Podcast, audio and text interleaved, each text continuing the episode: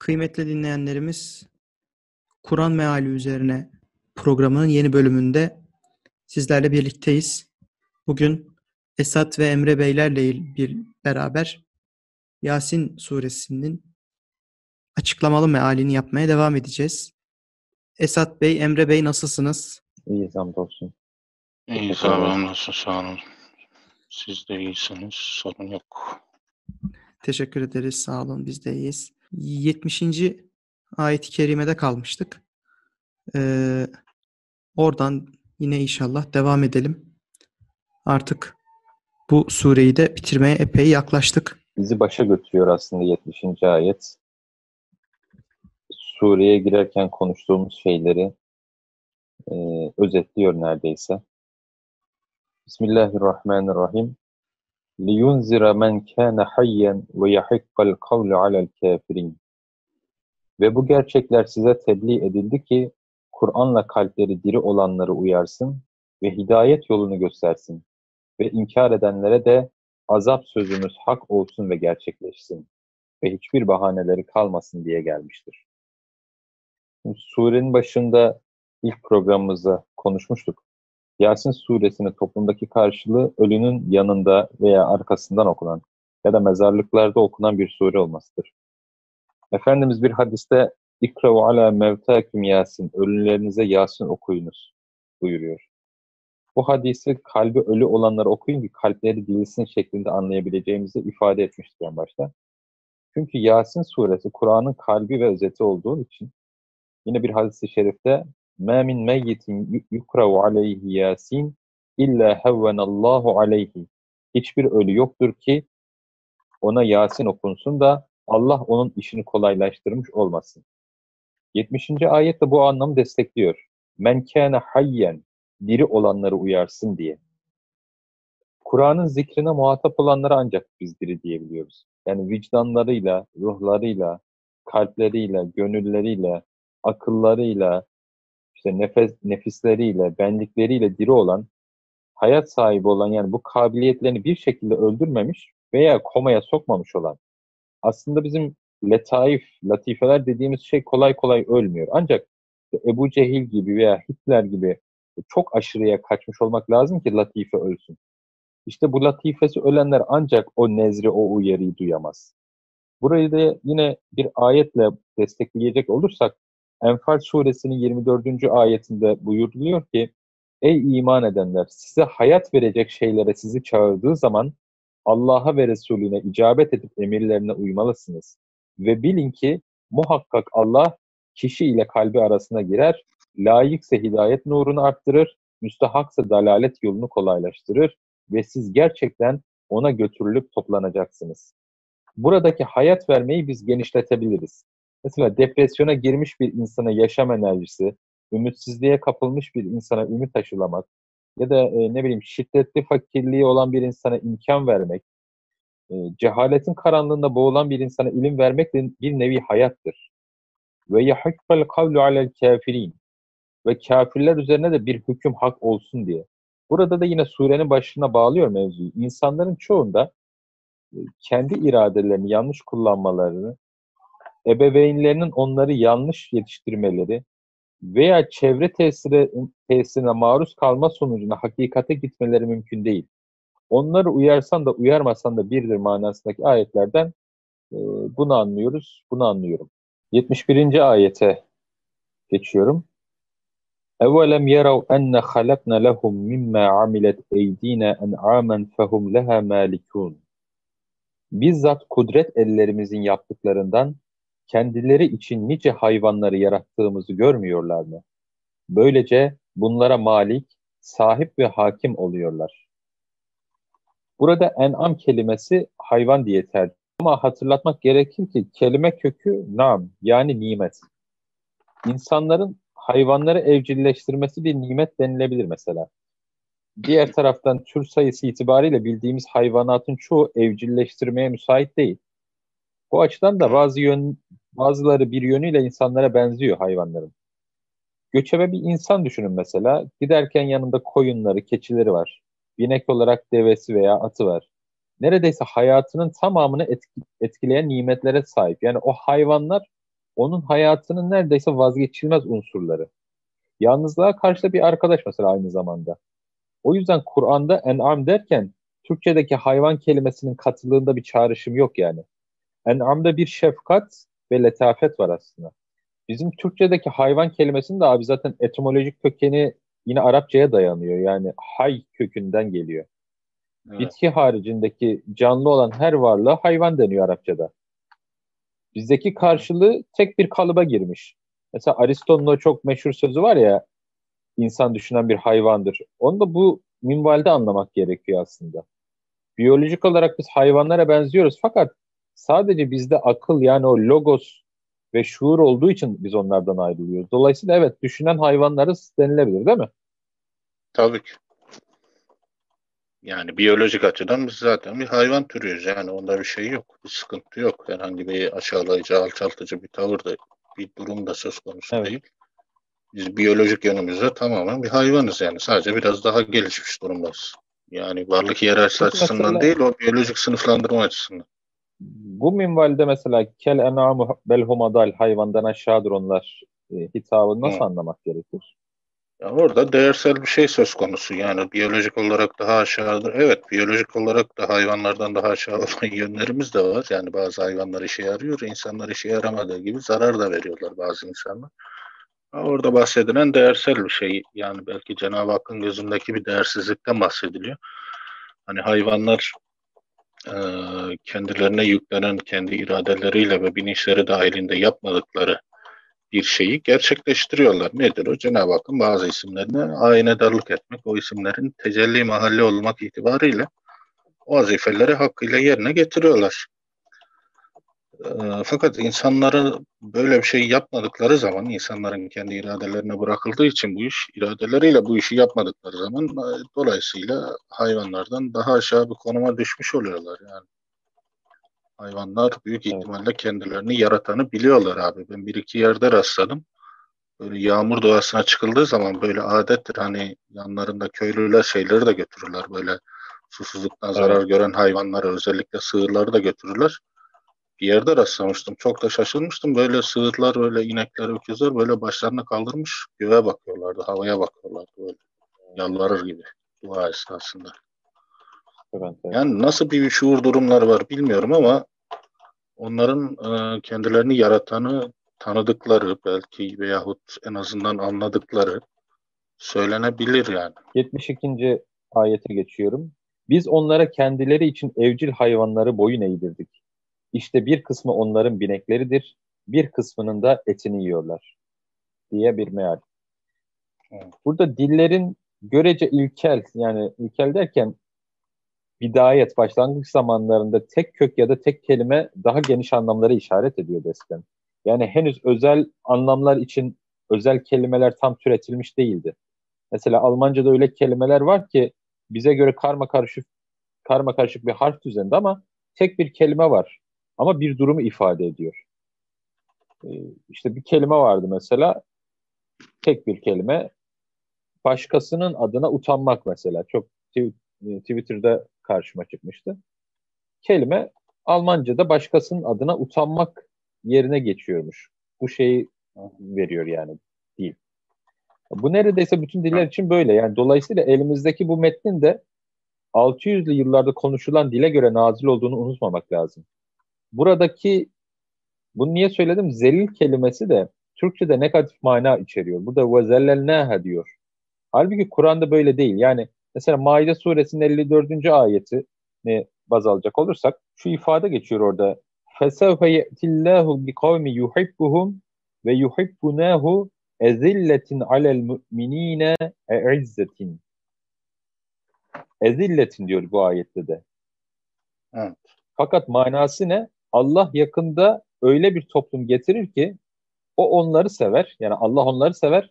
Onlar da Allah'ı severler o toplum müminlere karşı alçak gönüllü olur. Ezilletin burada alçak gönüllü manasında kullanılıyor.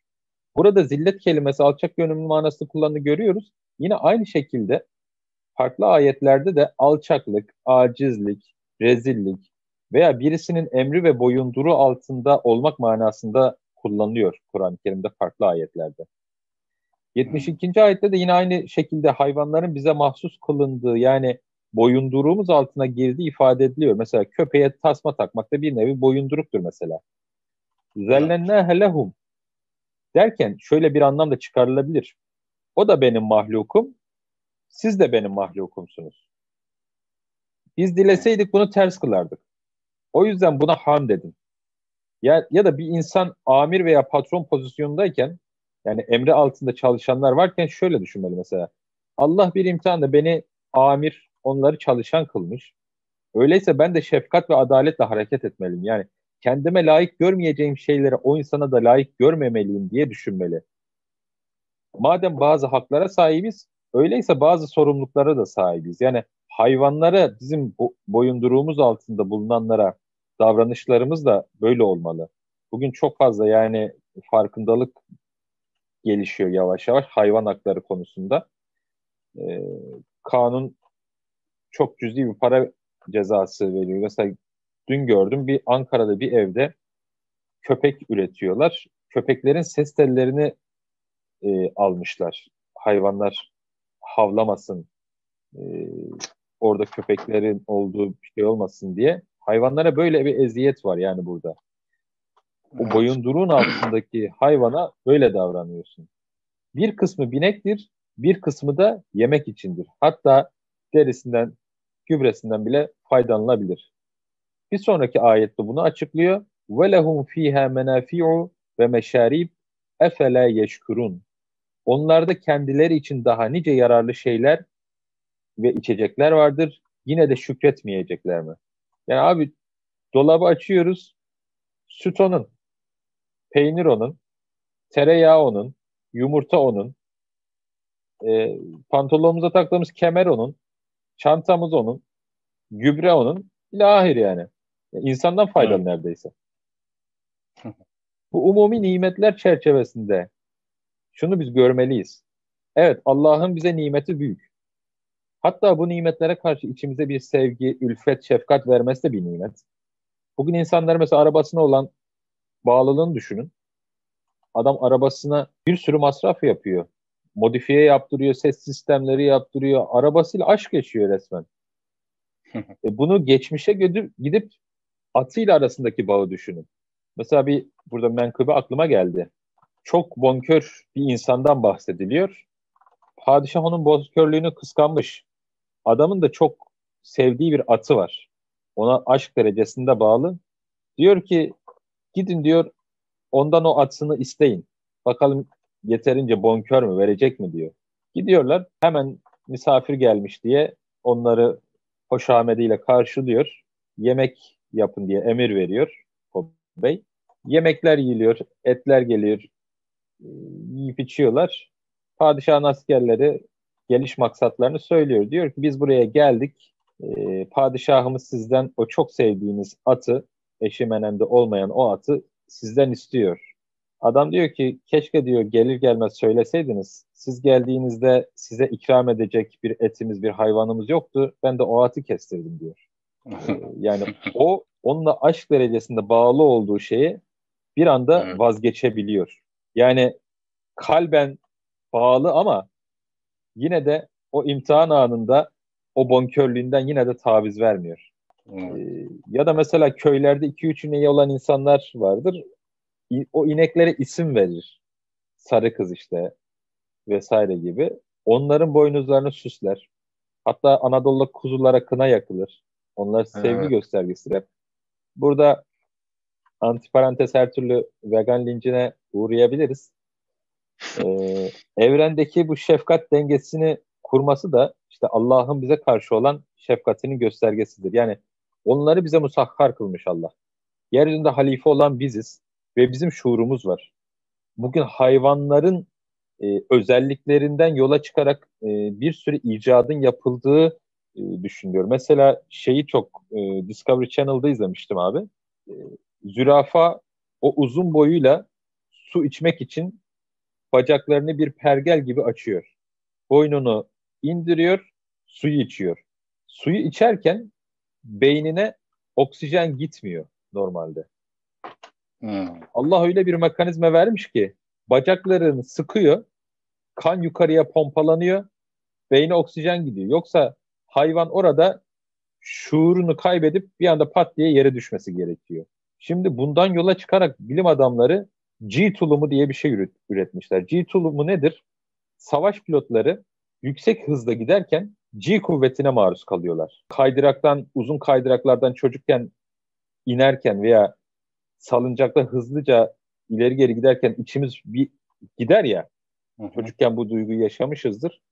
Savaş pilotları G kuvvetine maruz kaldıklarında beyinlerine oksijen gitmiyor ve bir anda şuurlarını kaybedip bayılıyorlar. Bunun için G pantolonu yapmışlar. G kuvvetine maruz kaldığında pantolon bir anda şişiyor, kanı bacaklarda sıkıyor, kan yukarıda kalıyor. Dolayısıyla beyne oksijen gittiği için, kan pompalandığı için şuurlarını kaybetmiyorlar, kendilerini kaybetmiyorlar ve devam edebiliyorlar. Adam bunu zürafadan şey yapmış. Yine hayvanların kamufle olmasından vesaire gibi bir sürü, bir sürü özellikten insanoğlu bir şeyleri keşfediyor. Yani yeryüzünde halife olmanın niteliği, nimeti budur. Dileseydi Allah hayvanlara şuur verirdi, onlar bize üstün gelirdi. İşte o e, hayvan çiftliği kitabındaki gibi aynı. O yüzden yaratılışımızdaki hikmetleri farkı fark edip diyor Allah şükredin. Çünkü bazı cihetlerle yani biyolojik olarak hayvanlara benzememiz farkın daha belirgin olmasını sağlıyor diyerek burada meseleyi ben noktalıyorum abi. Evet abi bununla ilgili e, neydi o bir bilim dalı geliştirildi son zamanlarda biyomimetik yani bilim ve sanatın doğayı taklit etmesi. Bu şu andaki ha. bilim ve teknolojinin kesiştiği alanlarda bir disiplin olarak kendine özgü yöntemi ve uygulamaları olan bir alan şu anda. Yani doğadaki evet. modelleri inceliyorlar. Sonra bu tasarımları taklit ederek veya bunlardan ilham alarak insanların problemlerine e, çözümler geliştiriyorlar.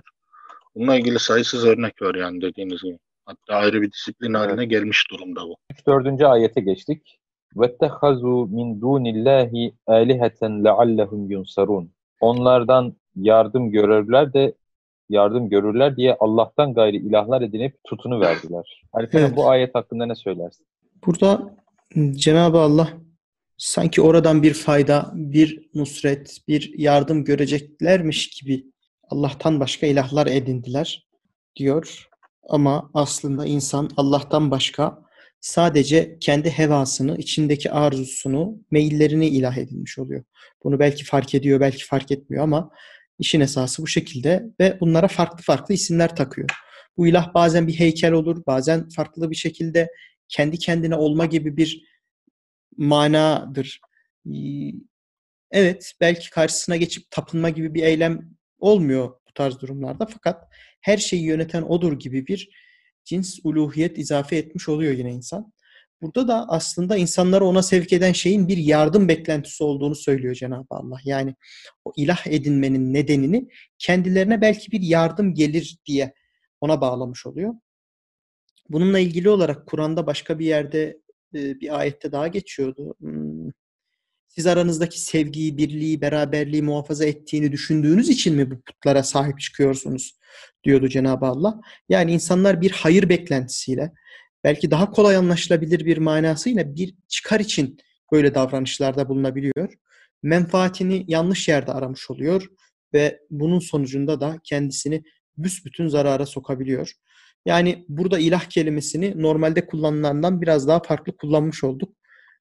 O kelimeyi bu şekilde değerlendirmenin daha güzel olduğunu düşünüyorum ben şahsen. 75. ayete geçelim.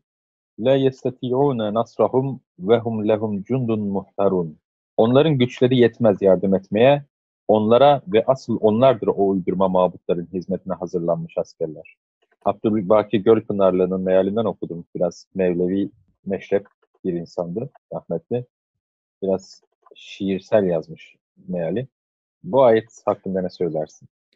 Evet, burada gerçekten o e, kimileri ordu diye çevirmiş, kimileri asker diye çevirmiş. Dikkat çekici bir manası var. E, bu ayet-i kerimede de Cenab-ı Allah net bir şekilde hayır, Allah'tan başka varsaydığınız diğer o bütün her şeyin size hiçbir faydası dokunmayacaktır diyor az önce biraz değinmiştik. Burada bahsedilen ilah kelimesini. Onlar ilahlar için hizmete hazır oldukları halde ilahlar onlara yardım edemezler diyor ya Cenab-ı Allah. İşte burada bahsedilen ilahı geleneksel manada ele almamak daha doğru anlamlara ulaşmamızı sağlayabilir diye de söylemiştik az önce. Mesela eski Yunan'da savaş tanrıları, hasat tanrıları falan var. Savaşın nasıl yapılacağını, hasat zamanı nelere dikkat edilmesi gerektiğinin falan kuralları var. Esasında Lat, Menat, Uzza gibi putların da her birinin farklı fonksiyonları var. Ee, bununla birlikte burada o ilahlara verilmiş e, güçler, o ilahlara e, nasıl diyeyim izafe edilmiş değerleri görebiliyoruz. Bununla birlikte ismen ilah denmese de bu manayı biraz genişletip insan hayatını bütün bütün yöneten bazı ideolojileri ekleyebiliriz. Yani mesela Hitler az önce de Hitler'den örnek vermiştiniz siz. Hitler dönemindeki nasyonel sosyalizm hayatın her katmanını katı bir şekilde düzenliyordu bilinen manasıyla bir din değildi ama bir dinin fonksiyonlarını da icra ediyordu. Onu da katabiliriz işte buradaki ilah manasına. Cenab-ı Hak o kendinize ilah edindiğiniz şeylerin hiçbirisi size fayda vermez. Siz onlar için ne fedakarlıklarda bulunursanız bulunun diyor. Yani ne kadar lata gitseniz, kurbanlar da kesseniz o size fayda etmeyecek. Ya da işte nasyonel sosyalizm için ne kadar büyük fedakarlıklar da yapsanız aradığınız, beklediğiniz faydayı oradan bulamayacaksınız diyor Cenab-ı Allah. Böylelikle bir gerçeği en net ve yalın haliyle de ifade etmiş oluyor Kur'an-ı Kerim. Bu açıdan şirk gerçekten enteresan yani. Ebu Cehil'in bir duası var. Savaştan önce putların önünde kurban kesip Allah'ım diyor bunlara karşı bize yardım et diyor. Yani Allah'ı Allah'a dua ediyor ama putlara aracık diyor. Onlardan yardım medet umuyor. Aslında bizim ziyaretinde ifrata kaçtığımız türbeler de e, ana haber bültenlerinde çok görmüşüzdür bu görüntüleri. E, bir nevi buna giriyor yani. Çocuğu olmayan bir insanın oraya gitmesi, işte Ramazan zamanında Oruç Baba Türbesi vesaire.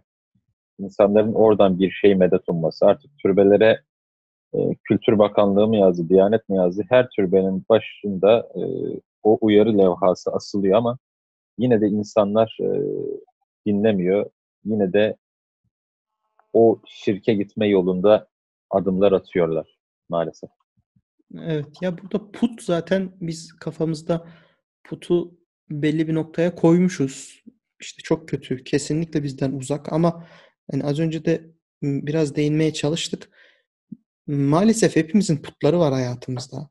Allah'tan başka medet umduğumuz, farkına varmadan putlaştırdığımız çok fazla şey var. Bu bahsettiğiniz çok hayatımızın içinde yer alan maalesef bir örnek. Ee, doğru bir şey yaptığımızı zannederken belki mededi yanlış yerden bekliyoruz. Allah hepimizin içindeki şirk kırıntılarını alsın götürsün ne diyelim. Said abi siz bir şey söyler misiniz bu ayet hakkında? Yok abi. Daha önceki Allah'tan başka şeylerden beklenti içinde olmak meselesiyle ilgili söylenebilecek bir şeyler var. Tabii ki çok uzun zaman alır her şeyiyle söylemek de. Yani her şeyi yaratan Allah olduğuna inandıktan sonra diğerlerinden beklentinin birer aracı veya sebepler planında birer beklenti olduğu şuurunun taze tutulması lazım. Doğrudan doğruya bir iman ve marifetullah meselesi. Yani öyle sıradan bir e, mesele değil. Özellikle başa gelen bela ve musibetlerde Cenab-ı Hakk'ın unutulması ya da hani sözde olmasa bile şuur durumunda ikinci planda bırakılıp haşa başka şeylerden daha fazla şeyler beklenilmesi eşyanın tabiatına aykırı olduğu gibi yani eskilerin tabiriyle Allah'ın gücüne gitmesin derlermiş ya. Cenab-ı Hakk'ın da rahmetini celbetmeyecek, bilakis belki onun gazabını celbedecek bir şey. Yani bunda dikkatli olmak lazım. Ruhbanların ilah edilmesi, e, Hristiyanların kendi ruhbanlarına ilah edilmesi ve sizin de daha önce ifade ettiğiniz İslam'da da aslında ruhban sınıfı vardır dediğiniz hususta e, nelere dikkat edilmeli mesela bu konuda? Ha, bu konuda en başta dikkat edilmesi gereken şey kaynakları iyi bilmek lazım. Kaynaklar dediğim şey Kur'an ve sünnet. Ruhbanların ilah edilmesi meselesi o, onların herhangi bir şeyi Cenab-ı Hakk'ın helal kıldığı şeye haram, haram kıldığı şeye helal demesinden ziyade belki de onların Cenab-ı Hakk'ın hakkında açık bir şey söylemediği şu haramdır, şu helaldir demediği şeyleri kesin bir dille bu haramdır, bu helaldir. Bu dine uygundur, bu dine uygun değildir şeklinde böyle çok kesin kategorilere indirgemekle alakalı bir şey. İnsanlar da buna bakıyorlar ve Allah ve Resulü'nün bu konuda ne dediğinden ziyade hani ulaşılması daha kolay olduğu için onların söylediklerini doğru kabul edip ona göre amel ediyorlar. Böylece zamanla ruhbanların yani din adamlarının veya teologların veya ilahiyatçıların din hakkında söyledikleri Allah ve Resulünün din hakkında söylediklerinin önüne geçmiş oluyor. Yani onların kendi yorumlarını Allah ve Resulünün beyanlarının önüne geçirmemek lazım. Bu çok açık bir şey ama sadece biraz dikkatli olmak, biraz da bilgi sahibi olmak lazım. Bir sonraki ayete geçiyorum. فَلَا يَحْزُنْكَ قَوْلُهُمْ اِنَّ نَعْلَمُ مَا يُسِرُّونَ وَمَا يُعْلِنُونَ Mahzun etmesin seni onların sözleri. Şüphe yok ki biz Gizlediklerini de biliriz, açığa vurduklarını da. Evet. Bu ayet hakkında ne söylersin? Burada aslında Kur'an'da çok sık rastladığımız bir ibare ile karşılaşıyoruz tekrar. Ve ilk etapta sanki konuyla alakasız gibi gözüken ama birkaç farklı yönden az önceki ayetlerle bağlantılı bir mesele. Fela yahsunke gavluhum onların sözleri seni üzmesin, seni hüzne sevk etmesin. Bu onların söylemiş olduğu sözler. Yani bu sözleri sadece karşına geçip söyledikleri şeyler olarak değil de onların dedikoduları, iftiraları, ithamları, hakaretleri, belki yazıp çizdikleri, ekranlarda anlattıkları vesaire vesaire diye genişletebiliriz. Onlar seni üzmesin, sizi üzmesin diyor Allah. Burada vahyin birinci muhatabı elbette ki Efendimiz Aleyhisselatü Vesselam. Fakat vahyin ikinci muhatabı da irşat vazifesini üzerine almış insanlardır diyebiliriz. Üçüncü muhatabı da hak ve hakikati yaşamaya çalışan tüm mümin ve Müslümanlardır. Onun için hepimize hitap ediyor bu ayet-i kerime. Ee, yani hepimize hitap ediyor inşallah diyelim biz de. O mümin ve Müslümanların içerisindeyizdir inşallah diyelim. Ve devamında Cenab-ı Allah hani neden üzmesin? Çünkü biz onların gizlediklerini de açığa vurduklarını da biliyoruz diyor. Yani burada siz üzülmeyin. Onlar dışarıdan öyle çok kendilerine emin görünüyorlar. Fakat içleri öyle değil. Biz içlerini de biliyoruz diyor Cenab-ı Hak. Biz de böyle bazen karşılaşmışızdır bu tarz durumlarla. Bir yerde belki bir suç işlendiği zaman o suçu işlemediğine dair en yüksek sesle konuşan kişinin suçu işleyen kişi olmuş olma ihtimali biraz yüksektir. Yani böyle kendinden çok emin görünme hali aslında kendinden hiç emin olmama gibi bir iç psikolojinin dışa vurumu da olabilir. Burada böyle bir mana da gizli olabilir diye düşünüyorum.